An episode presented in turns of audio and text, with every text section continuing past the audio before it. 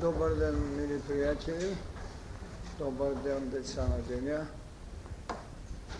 В един светъл ден, който се нарича пролет, нека всеки взел цвят от собствената си любов на жертва и от собствената си звезда на пътуване в космоса и на Земята, да си свие венец за награда в изпълнен дълг към Бог и човечество.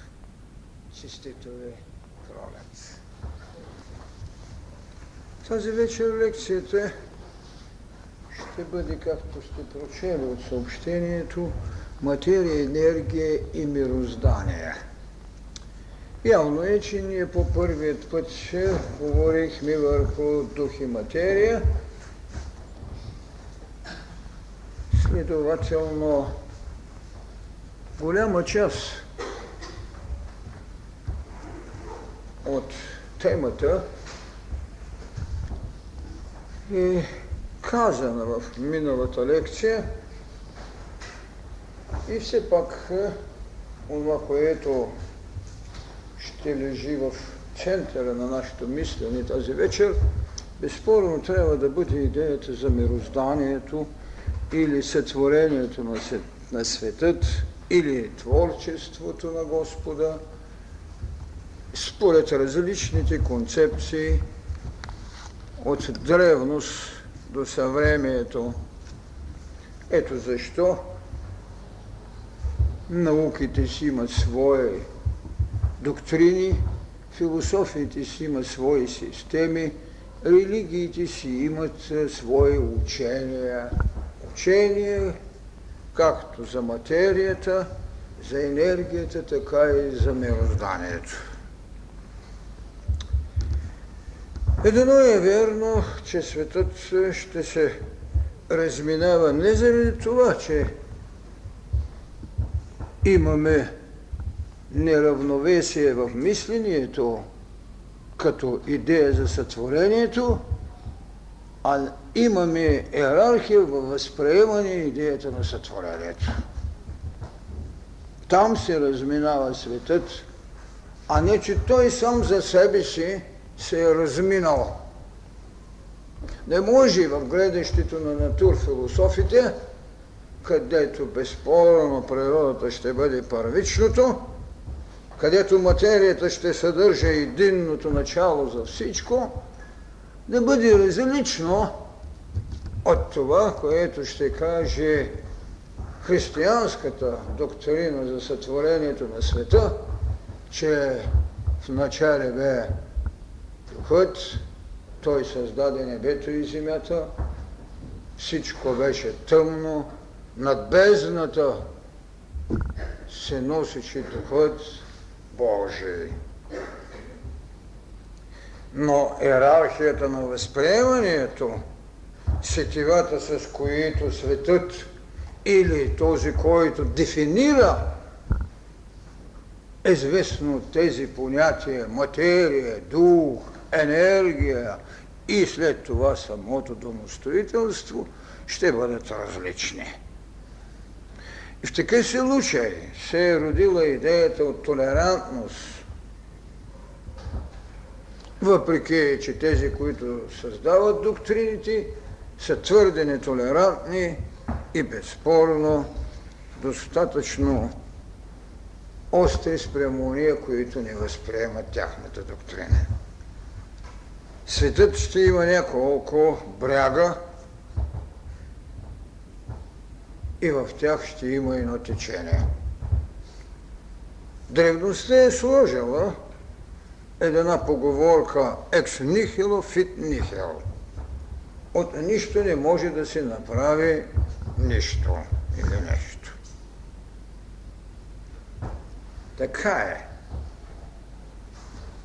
И все пак, когато християнството, или по-скоро доктрината на кабалистите и на едизмът ще говори за сътворението на света, както знаете,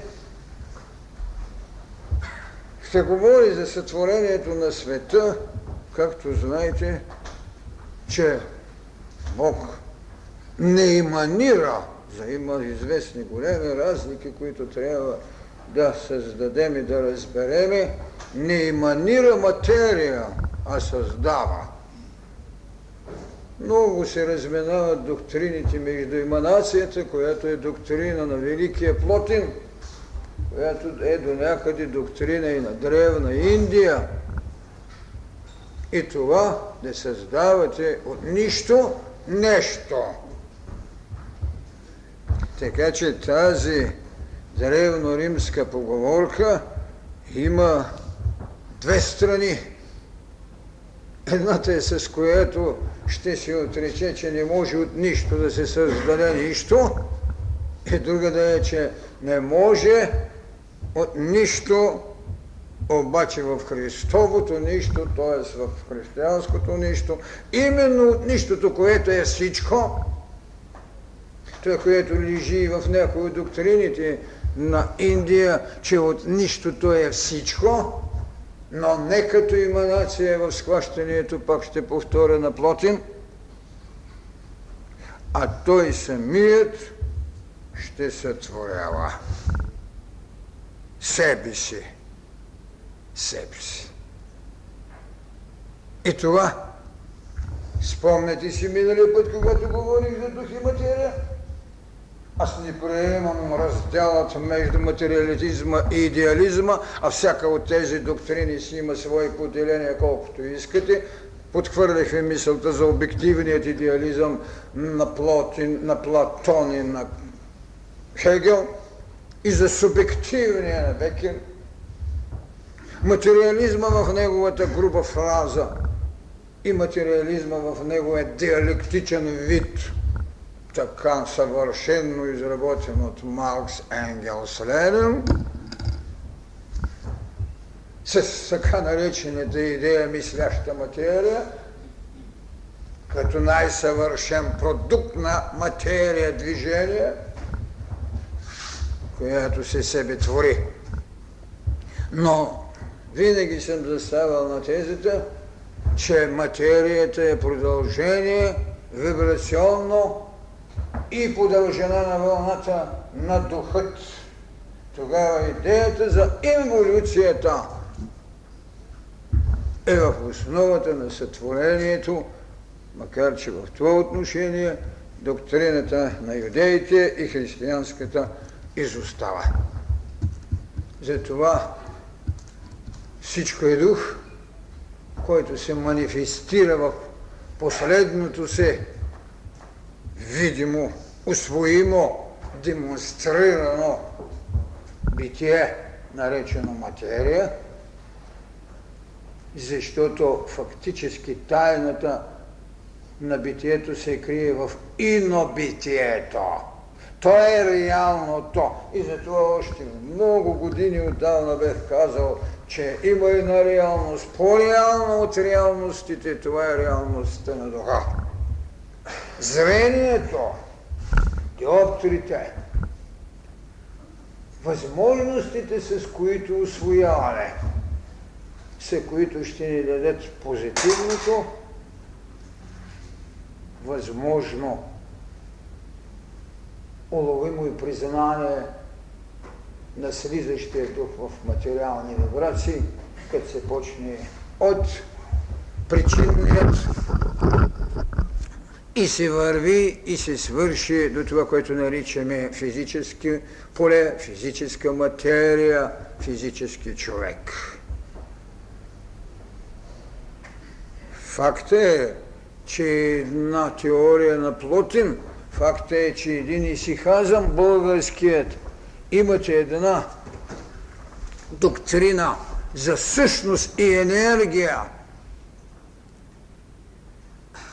Същността е нещо, което не може да бъде освоимо. Зато и той има своя посредник, наречено енергия,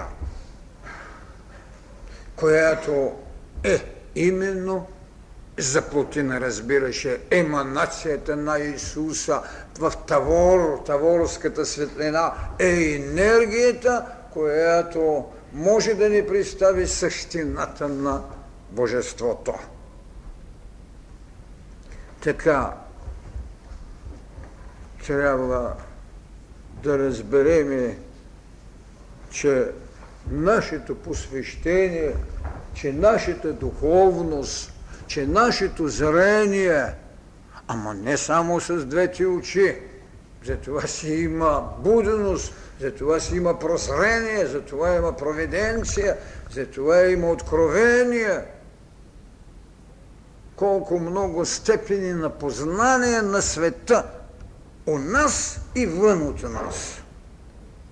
Това, което бяха казали, готи се в том, познай себе си, е една частица от стъпалата, по които ние можем да обхващаме света вън от нас, но преди да сме го обхванали вън от нас, трябва да го хванем вътре у нас. Е, какво показва това? Познай себе си и ще познай света и боговете. Тъй като в иерархията на домостроителството най-съвършенното същество не са голямите риби, за които каза създайте водите, създайте голями животни, голями риби и когато те излизат, той ще каже създадах живи души. Все пак с най-съвършенното му творение си остава човека. И след като е казано сътворението на човека, има един псалом, където е казано Създай сърце чисто в мене, създай Боже. Мисля, 50 е псаломе. Сърце чисто създай в мен, о Боже, и прави дух вътре у мене обнови. Ето е великата тайна правия дух вътре у мене обнови. Извикай го. С какво значи ще познаем света? С правия дух, който е у нас. Ето ви иерархията на слизанието. Правия дух. И правия дух обнови сърце чисто създай. Вижте предпоставка за познание. И в блаженствата ви е казано. Само чистите по сърце ще видят Бога. Ще го видят. Но само миротворците ще го живеят. Не е достатъчно само да го видите, а да го живеете. Как ще се живее като познание у нас? Значи вложене у нас. Как ще го живеем като познание? Като съзиждеш в нас сърце чисто и обновиш прави дух който е у нас. Вижте иерархията на познанието. Така че когато искаме да познаем света, което е много по-лесно като феноменалност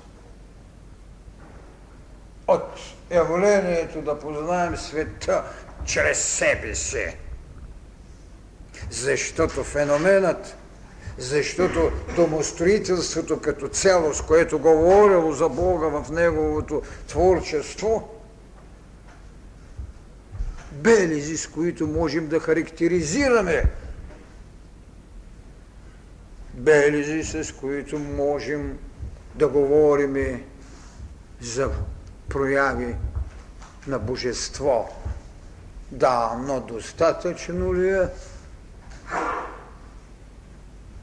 Това са само явленията на трапчеви и всяка теология ще ви сложи непременно таблицата. Вижте колко финно законодателство, как са разположени планети, звезди, всичко съвършено. Вижте, това е много повърхностно знание. Затова е речено гноти се автон. Познай себе си. Където можеш да забележиш всяка вибрация на недоволство, което вноси, смутва твоя звезден свят. Защото хиляди светлинни години ти далечеят и ти не можеш да видиш смута, който има в голямото домостроителство. Ако в собствения си свят можеш и тогава лежи пред тебе необходимостта за съвършенството.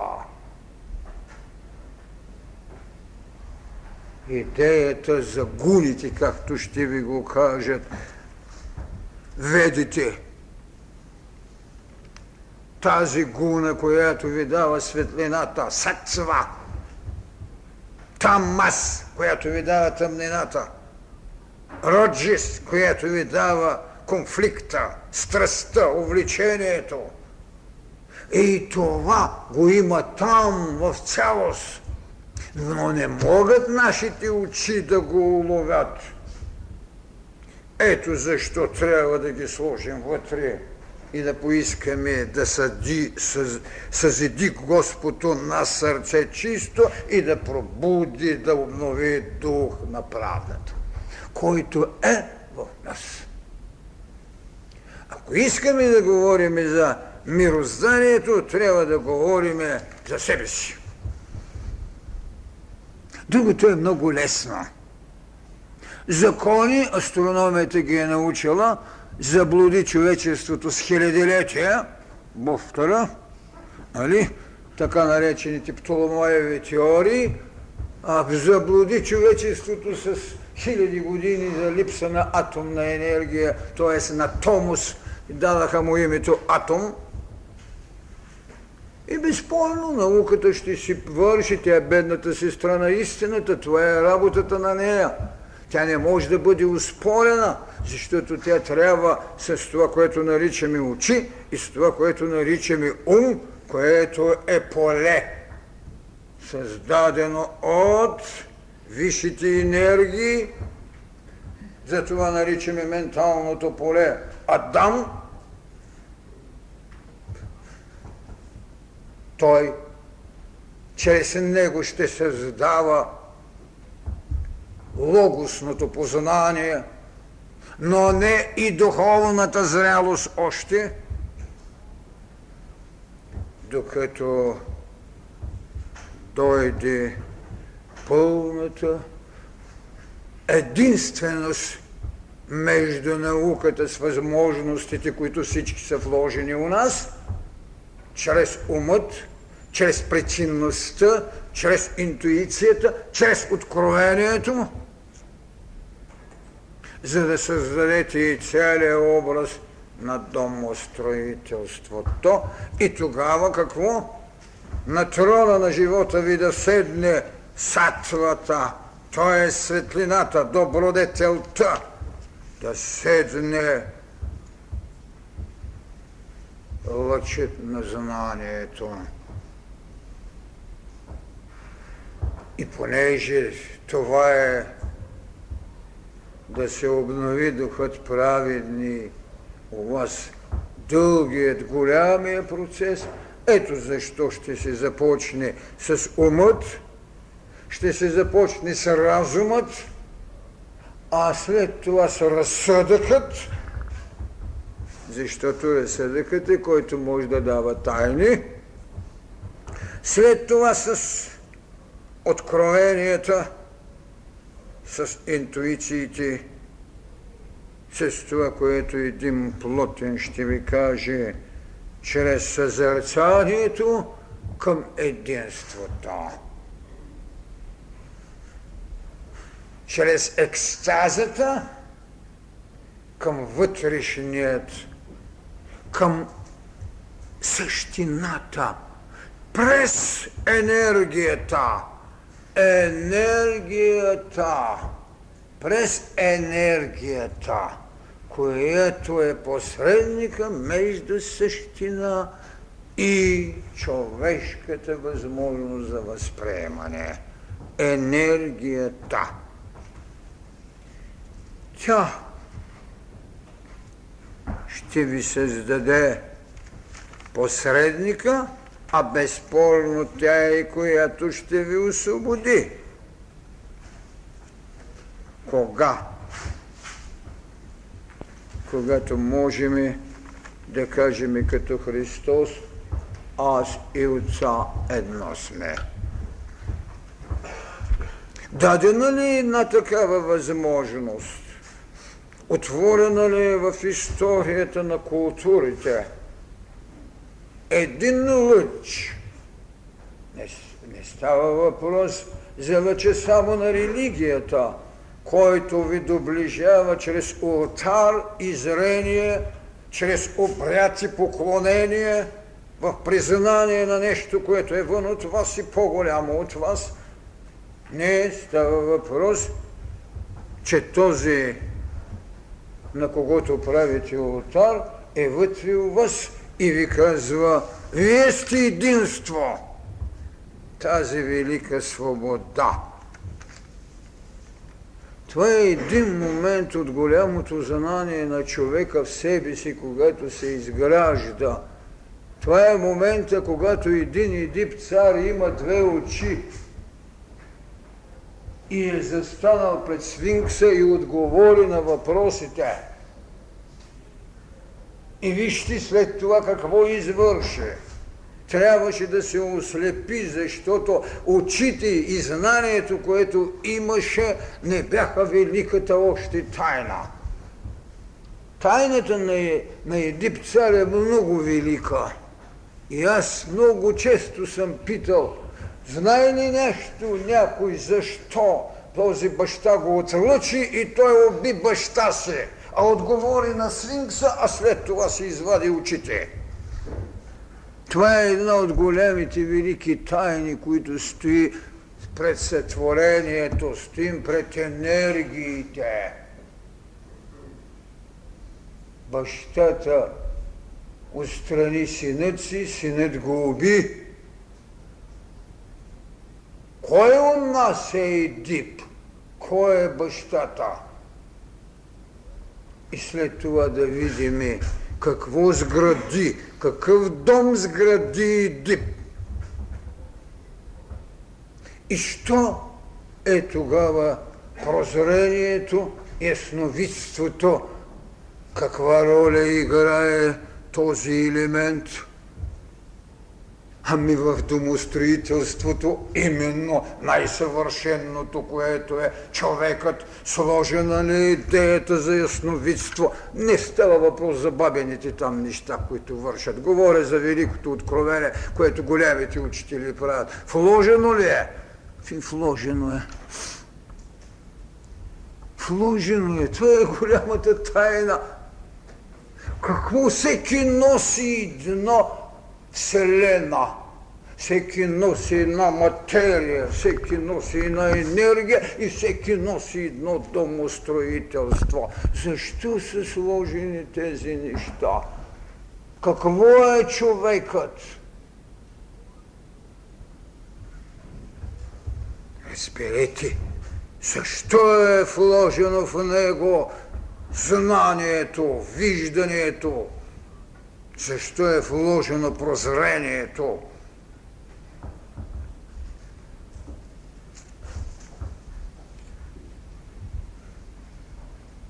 Кое е? Продукти ли са тези неща у нас? Или едукти? Продукти не. Те са същности от нас.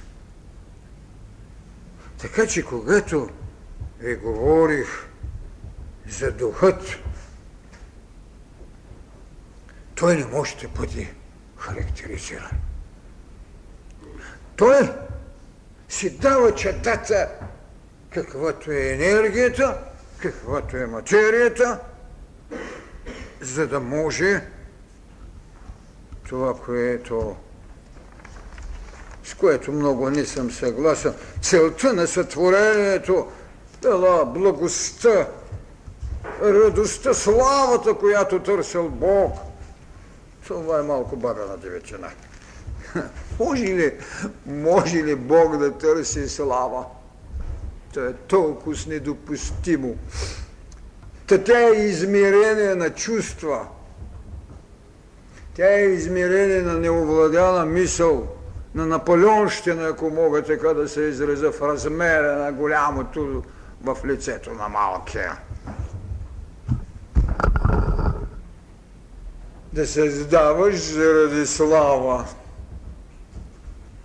защото е благ.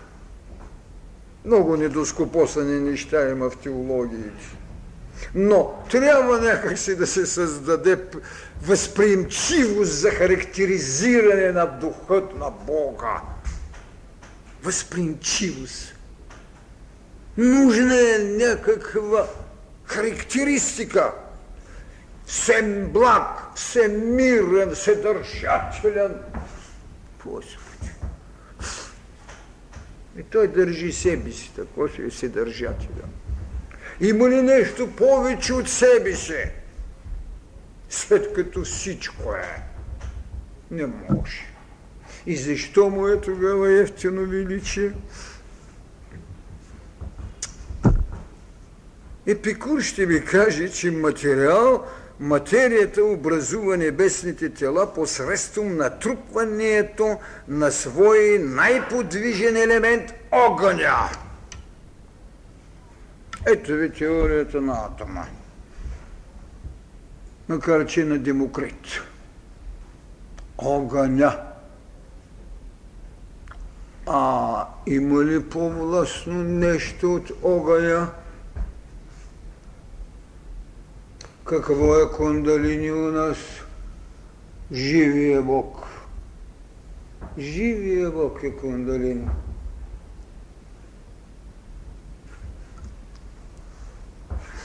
А това, което освободиха атомите, какво е?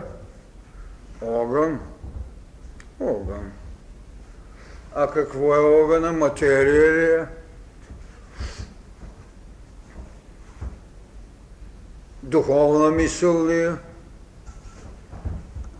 В домостроителството ли е? Безспорно, защото вода, въздух, огън, земя.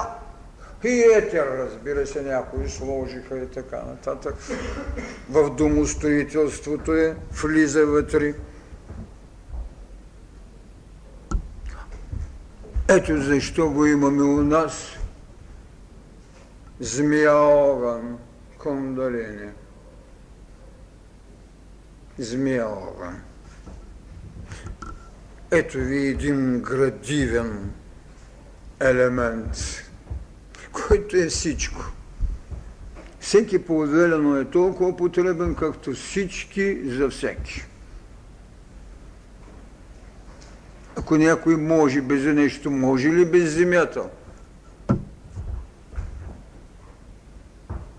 Ако можеше без земята, нямаше да говорим за Бог на земята.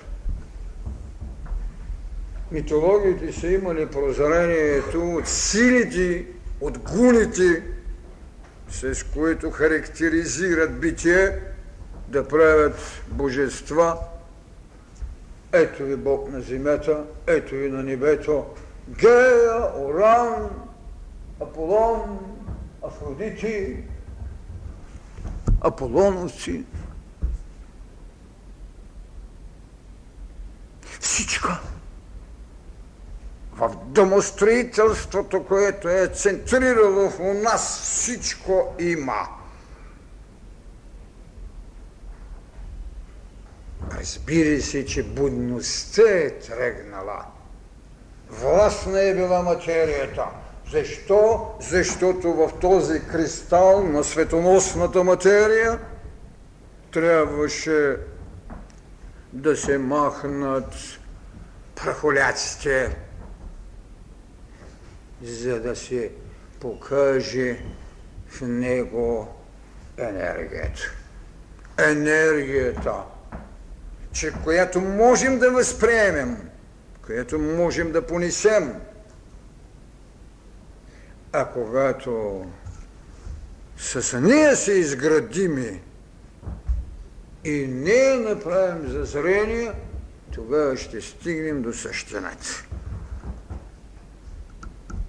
Така, Епикур ще каже, че всичко е едно подвижните елементи на огъня, едно натрупване. Разбира се, в различните религии ще има и различно определение ролята на съответните божества или на неопределените сили, каквато е съдбата. Но съдбата в митологиите не е върховно божество.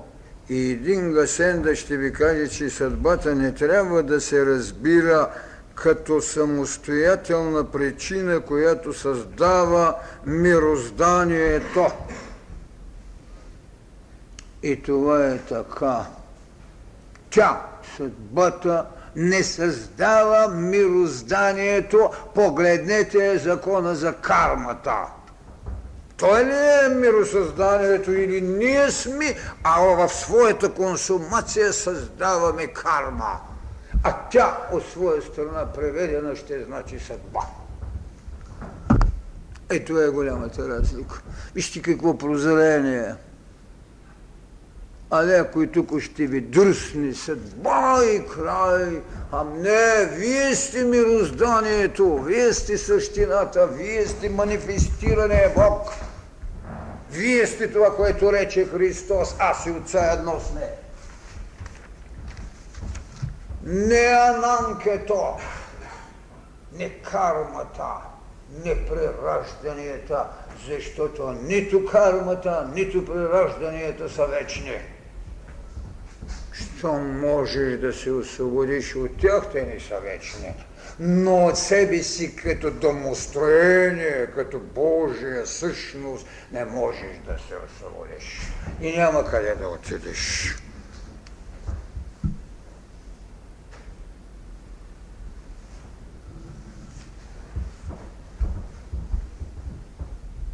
Древността ще счита, че душата е нещо като движение –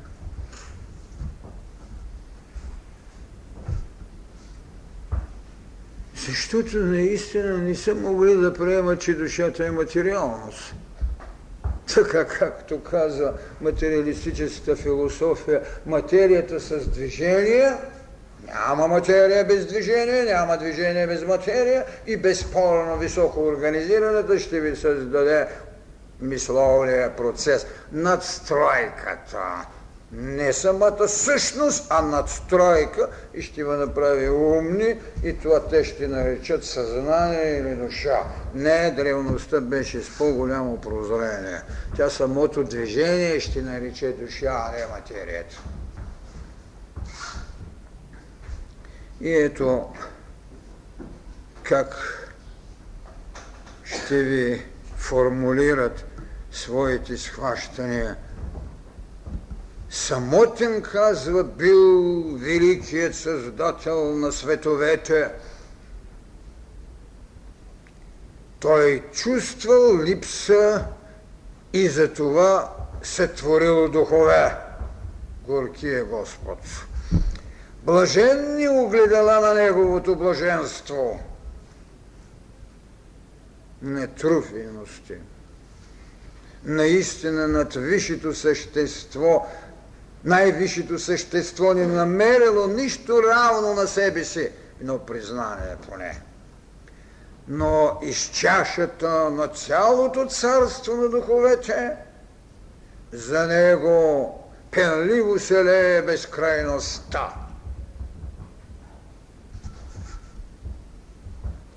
Така е, когато наполовина имате прозрение, а безспорно не можем и да искаме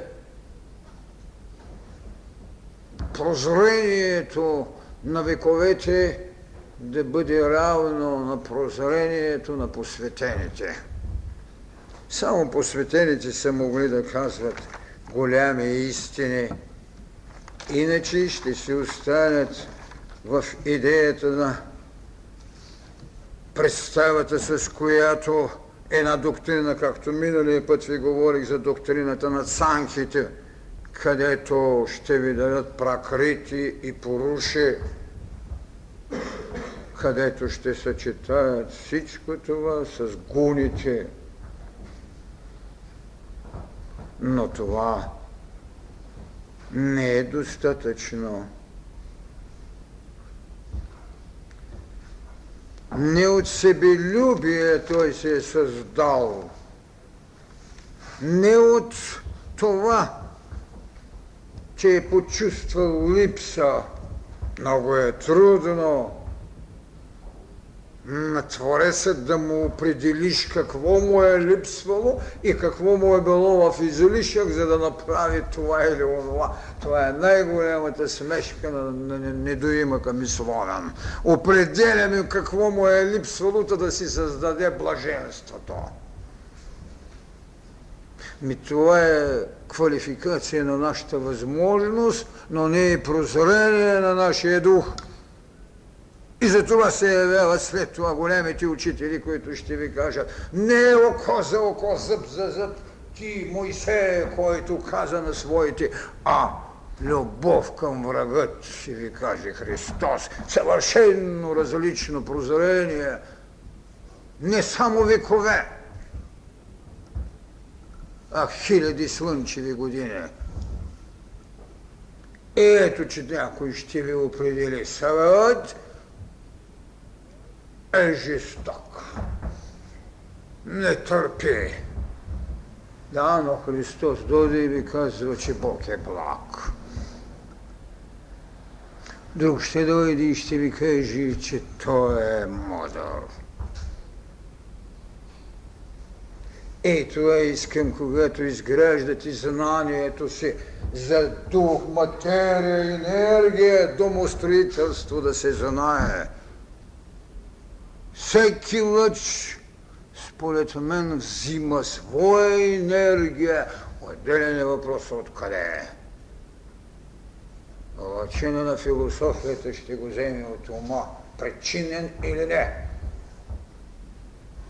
че на религията ще го вземе от откровенията, ама те са пророчески, ама те са богооткровенни или боговдъхновени.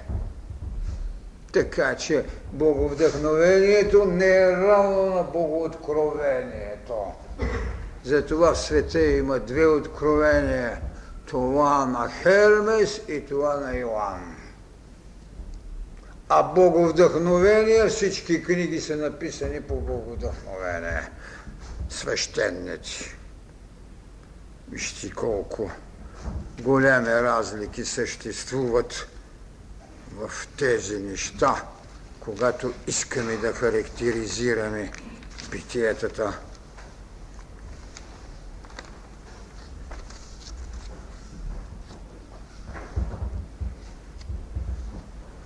Чрез вяра, казва, проумяваме, че вековете са устремени, устроени по Божия дума и че от невидимото произлиза видимото, ще ви каже апостол Павел.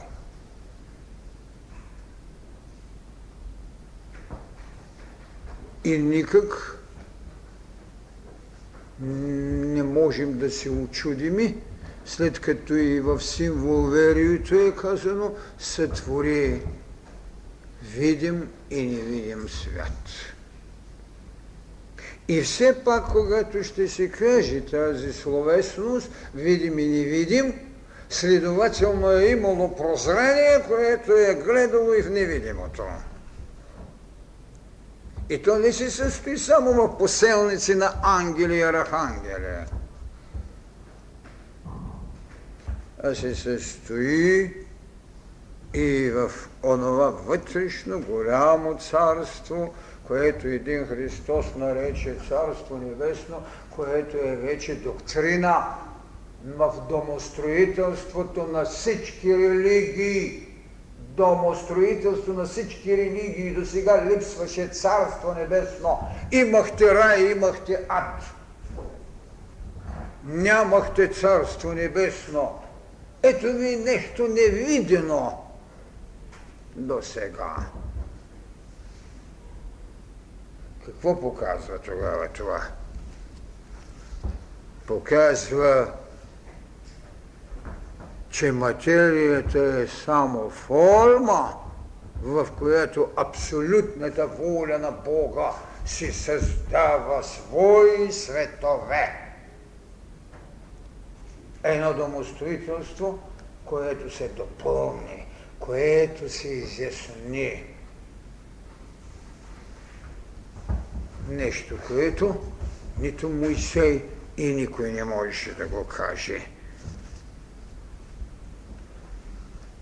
А може ли да се каже, че видимото идва от невидимото? Безспорно. То е продължение. Кое трябва да се лезе толкова в вселенията на Земята, че да бъде видимо? Пак Божието.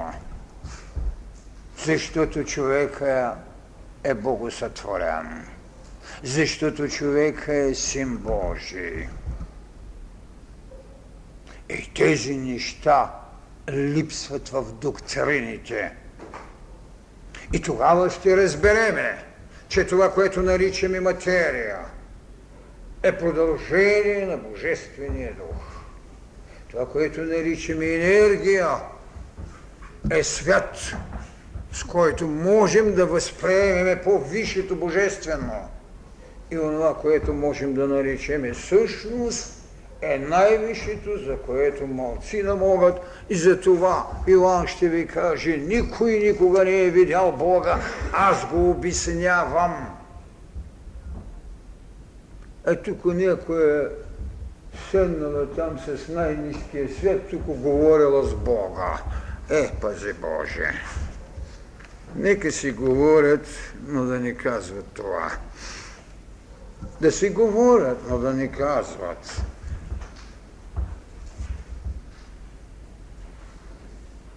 За това са намерени доктрините, за да улеснат човека в неговата ефтина знайност.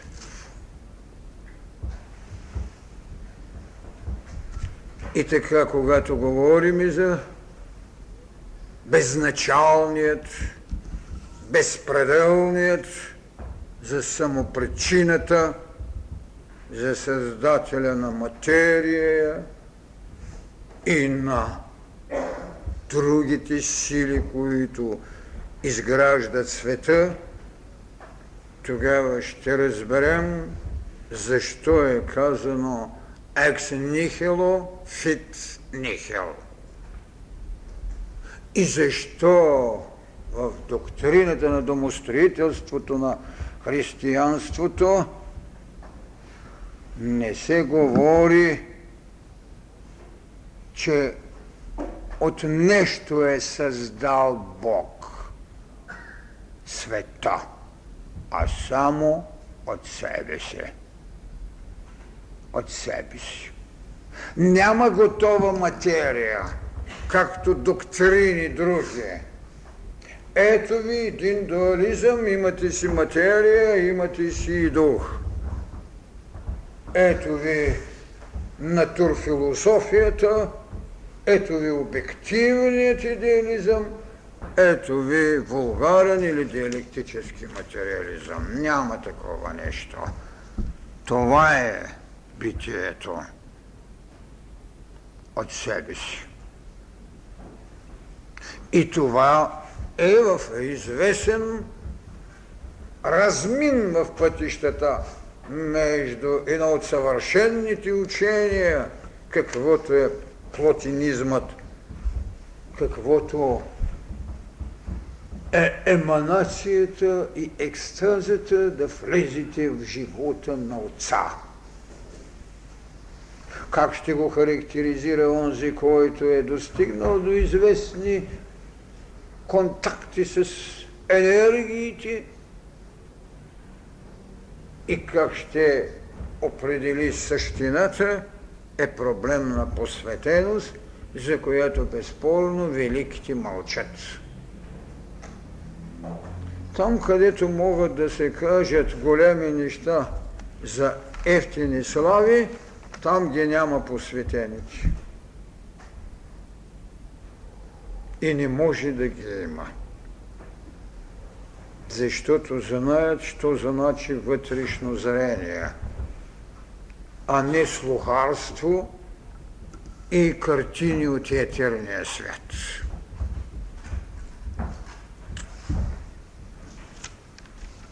Сами сме свидетели колко много е разработена идеята за енергиите.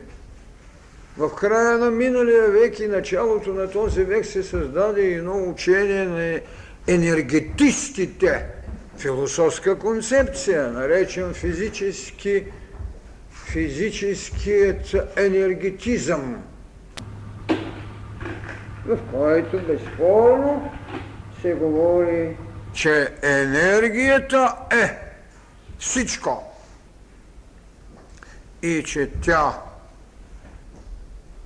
е което задвижва света, че тя не е материя, че тя прави от себе си материя. Това е много важно.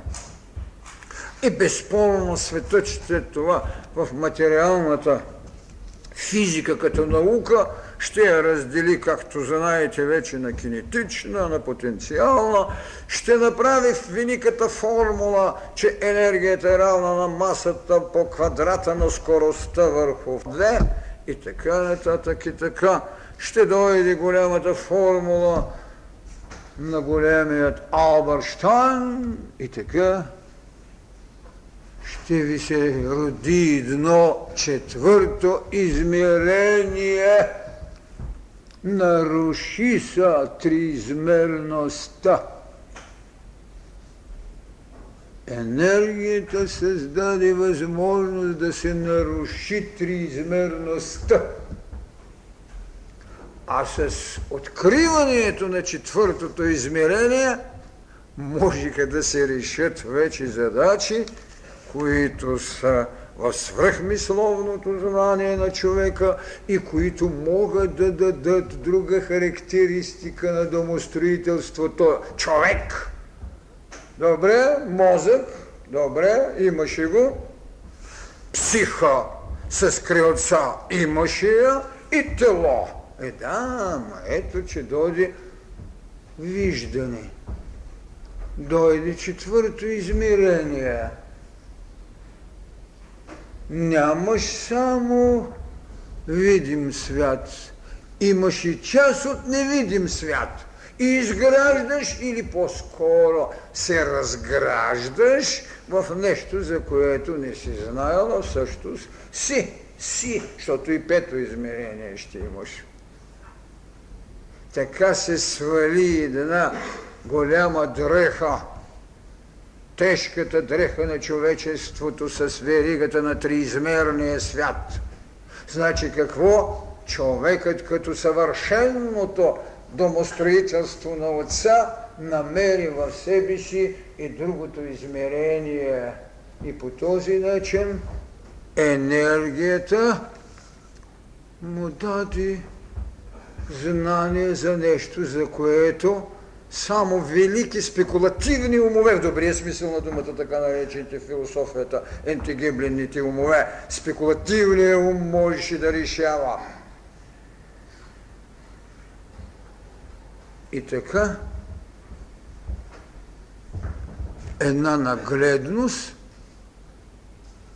впрегната в науката, реши проблем, за който човечеството разгради част от своето домостроителство. Така, естествените сили, които един законодател разкри гравитационен закон, ами вижте, той е съществувал и преди Нютон да го разкрием. Какво да правим сега? какво да правиме? Ако Нютон не беше го казал, ми съществува ли? Съществува. Ей така си има неща, които съществуват, пък дай Боже някой да ги разкрива, било чрез духът си, било друг чрез знанието си, за да създадем и какво? Присъствието на естествения Бог у нас. Така че домостроителят да си, както е казано псалмът, обнови дух праведни в мене. Но преди това създай чисто сърце. Така че особеността е, че вътрешната енергия на тялото е един сбор от кинетични и потенциални сили, които взаимно, защото потенциалността е взаимност вътрешна, взаимно излъчват вълни. И тогава няма защо да се очудваме, че имаме екстрасенсни или биологични енергии, утре ще ги наричат астрални енергии, други ден ще ги наричат духовни енергии, но те са и ще бъдат. Според светите отци, причините за битието на света, на материята е само волята на Бога.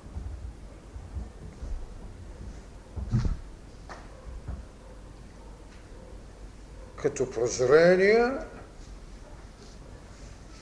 естественият ход на науките и опитът на човечеството им го доказа, независимо от официалните науки, които още много ще спорят и ще се карат с религиите. Не, че в религиите всичко е съвършено – когато религиите са угодничили на науката, когато религиите са искали да станат повече от науките и са нарекли философия, философията слугиня на религиите, загубиха трезвост по отношение ценности, които им е дава умът и приеха научни глупости, каквато беше идеята за геоцентризма. Та цели векове коваха различия и изгаряха на трибуни и наклади мъченици, Зорлен Гезули Колмас, казва турците, на сила ги направиха великани, нали? тези, които чрез наука можеха да кажат истини. Така че светици отци в своите прозрения не са далече от голямите тайни, но много малко са отделяли време върху това, което може да се нарича наука в религията. Прозрението може да ви даде и на тайна, но вие трябва да я предоставите на изповедника в възможната за него усвоимост. Това се нарича принос на ума в делото на откровението. Трябва да им предоставите това и тогава се изгражда алтарното, обрядното, чрез което ги свързвате, или прибегват до безисходното, наречено догма. Защото чрез догмата се спира мисленето. А не само се спира мисленето, но не се приема и второто откровение. Това е, което религиите трябва да понаучат. Те не могат да стоят на едно место, както домостроението у нас не стои. Намери си окомер, за да гледа звездите. Намери си символи, за да свидетелствува за тайни знания. Създаде си магични кръгове. За съжаление, разбира се, създадаха си и магийни формации. Защото завчера и днес, когато преглеждам една магична книга, тя е пълна само с нисе магиосничество. Много по-изчистено може да приемете едно провинциално знание на обикновената философия – отколкото дебрите на магическите формули на заклинания. Защото първичният човек в първичната му магичност му липсва нещо много вече. Липсва му опростената интуиция – тя му е давала вътрешно откровение. Сега ума му пречи на упростената его интуиция. Умът е, който сложи завеса на първичният елан на интуицията, която човекът е имал в своето първично ходене. Защо? Защото не му е пречила спекулативната и древната мисъл.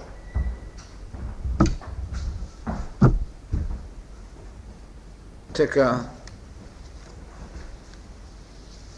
чрез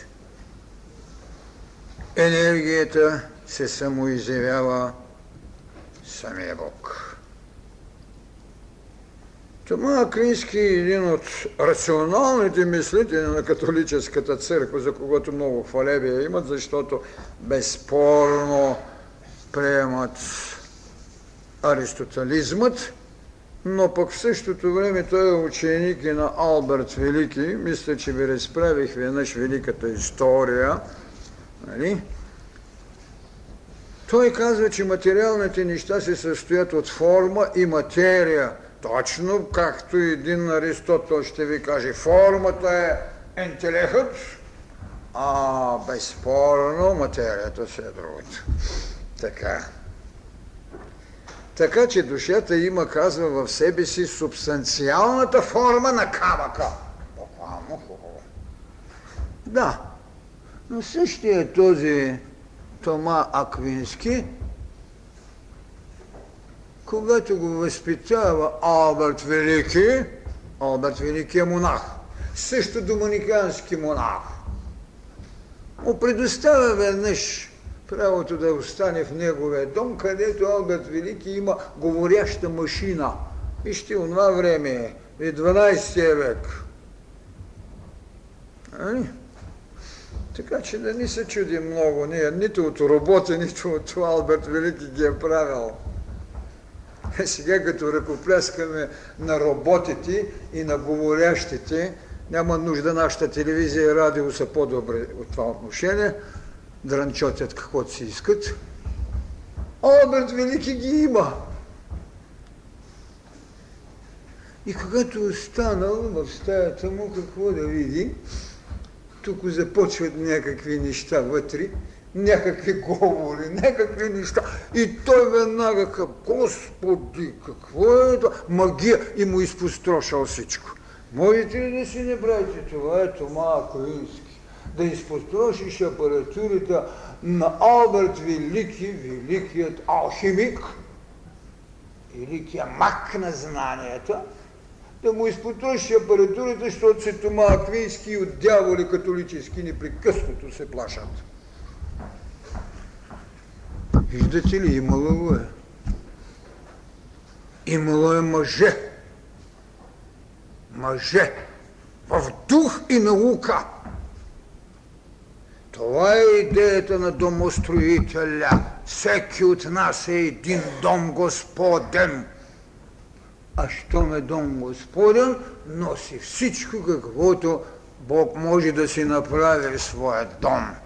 Не възглави за спане, а култура. Така че господин Тома Аквински отрече Алберт Велики и казва, бе, какви са тия дяволи тук? Целият този средновековен схоластичен момент е пълнен само с лъжливи деволии на католическата църква. И така, така световната душа ще се съединява с материята чрез животворният корен, както ще ви нарича философията на неоплатониците. А Хермес, моя най-добър и почитам душата ми приятел, това е великата личност. Той ще ви каже така. Материята, хранителка на телата, а безформенността е хранителка на душите. Виж ли, няма форма духът, няма. Е? Телата може да бъде хранени от материята, но душата не. Душата не. Така. И той ще ви каже, че както по средата, между Бог и нищото ще стои универсума.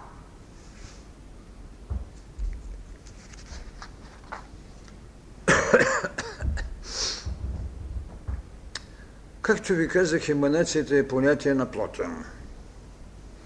И те дават, че светът е роден в еманационност.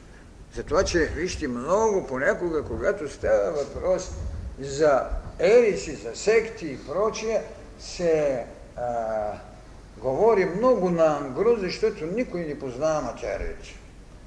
Никой не познава. Просто изтърси си ги и готово. В платиновата философия стои идеята за еманацията като сътворение.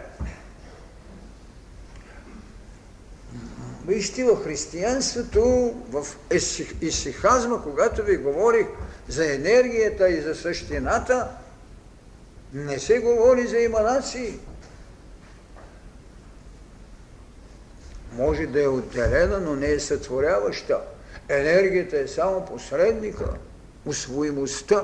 Така че нашето учение и сихазма, за съжаление, скоро пак чета някои от а, църковните вестници и други такива религиозни литератури, чудят се как да отбегнат идеята за исихазма, могат да ви говорят за Григорий Палама. Да, завчера чета Григорий Палама, който е така един от най-маститите исихасти – нито дума. От кого го крие, не знае. Ако е от невежеството, то е всеобщо. Ако е от себе си, значи не го познават.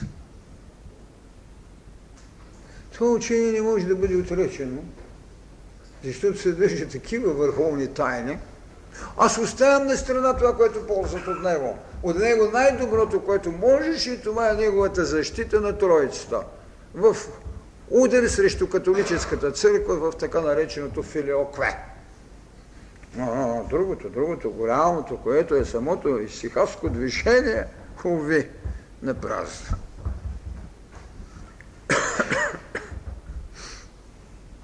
И така, светът поне ще ни остави на формула, че какво човекът е един микрокосмос – и то не защото е съставен от четирите елемента, които безспорно са Божия дял. Нали? Това е земя, вода, въздух, огън. огън, защото кундалини е у нас. А защото притежава всичките потенции на космоса. Тоест, всичко, що един Бог излучи, е там. Така ще ги намерите сгърнати в монадата на лайбниц.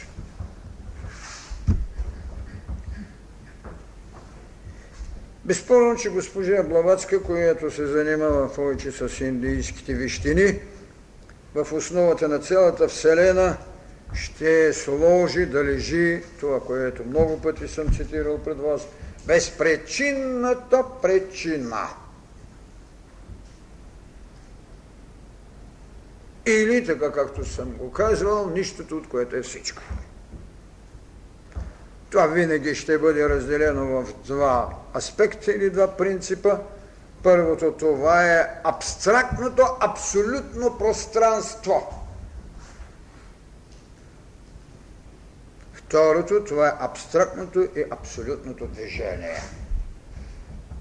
Вижте, за време не става въпрос. И за това Айнштайн беше блестящ, когато откри тайната, че няма време. Време пространство го нарече. Аз в изказванията много често съм ви казвал, пестете енергията, времето го няма никога. Пестете енергията. Не я търсете, тя трябва да ви избави. Тя е, която лежи в същината. Най-ценното в сътворението на света и най-ценното в пътя на човека не е времето, а е енергията. Всяка енергия получава своя извор на храна от най-висшето. Енергията е тайната на нашето развитие. Ние ние трябва да я съхраняваме и да я сложим там, където има растеж.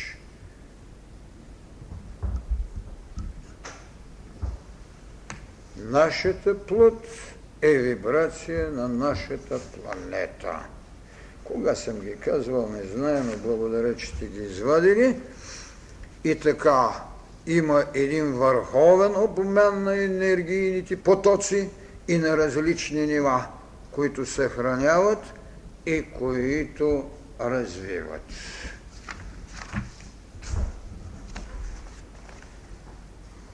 Така, мили приятели,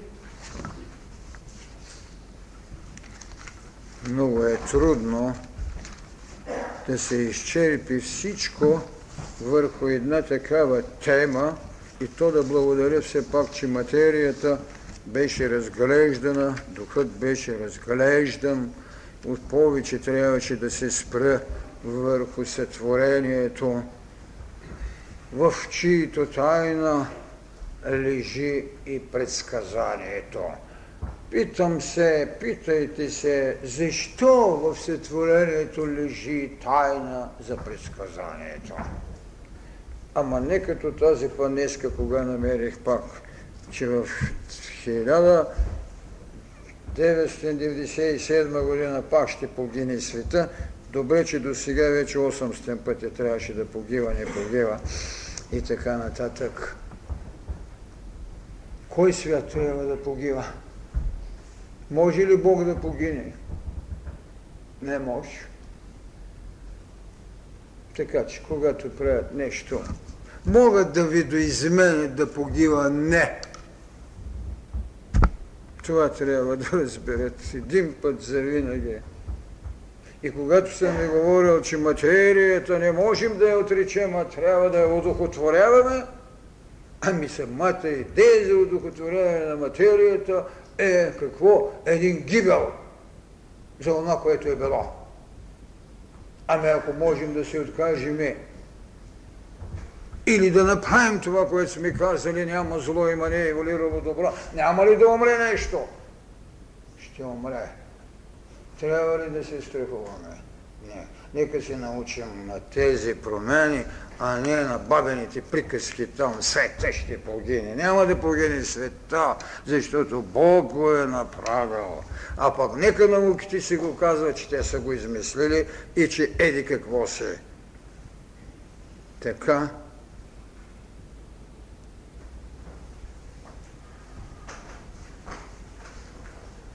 така абсолютната Божия воля възстана в това и тази своя идея за домостроителство срещу епикорейството, за което ви казах, че човекът е произхожда сам от себе си,